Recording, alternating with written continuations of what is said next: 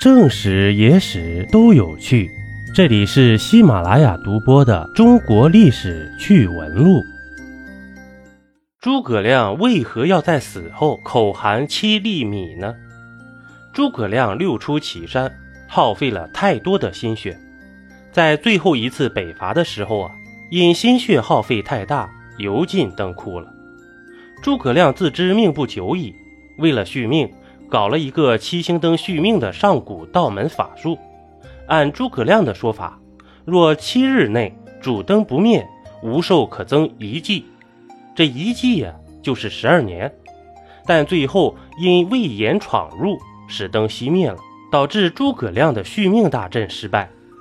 不久之后呢，诸葛亮就吐血而亡。在临死前大喊：“庞德公救我！”还吩咐我要在死后呢。口含七粒米。关于诸葛亮临死前大喊“庞德公救我”，可以说诸葛亮本能的求生反应。这个庞德公啊，可也是一个神人。他曾隐居在荆州，乃是一个大神。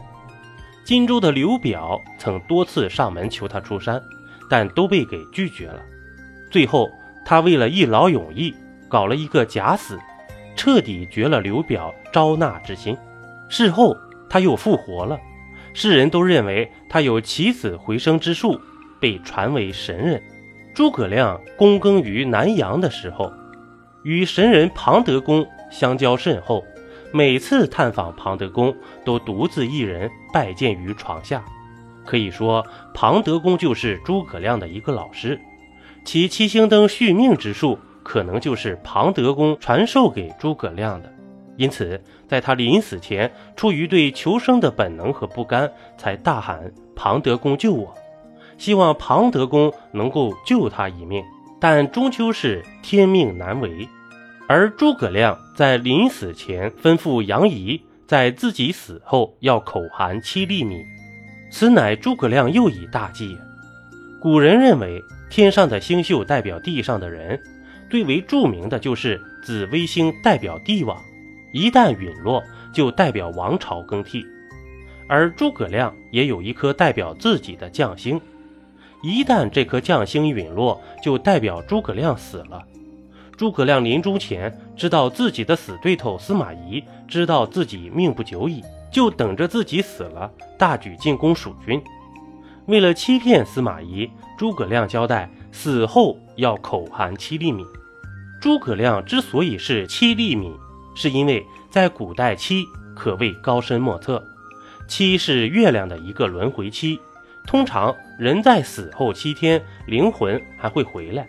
口含七粒米，能够掩饰自己已死的事实，虽死犹生，可以保证自己的将星不落，从而迷惑司马懿。再加上他又命人做了一个木像坐于车上，更是令司马懿不敢轻举妄动。这才有了后来所谓的“死诸葛吓走生仲达”的精彩情节，保证蜀军全身而退。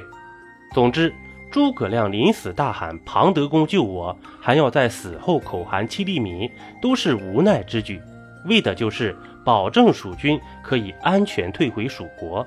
真可谓是用心良苦啊！一杯故事，一口酒，这里是历史绞肉机，我是金刚经。本集播完，感谢收听订阅，咱们下集啊不见不散。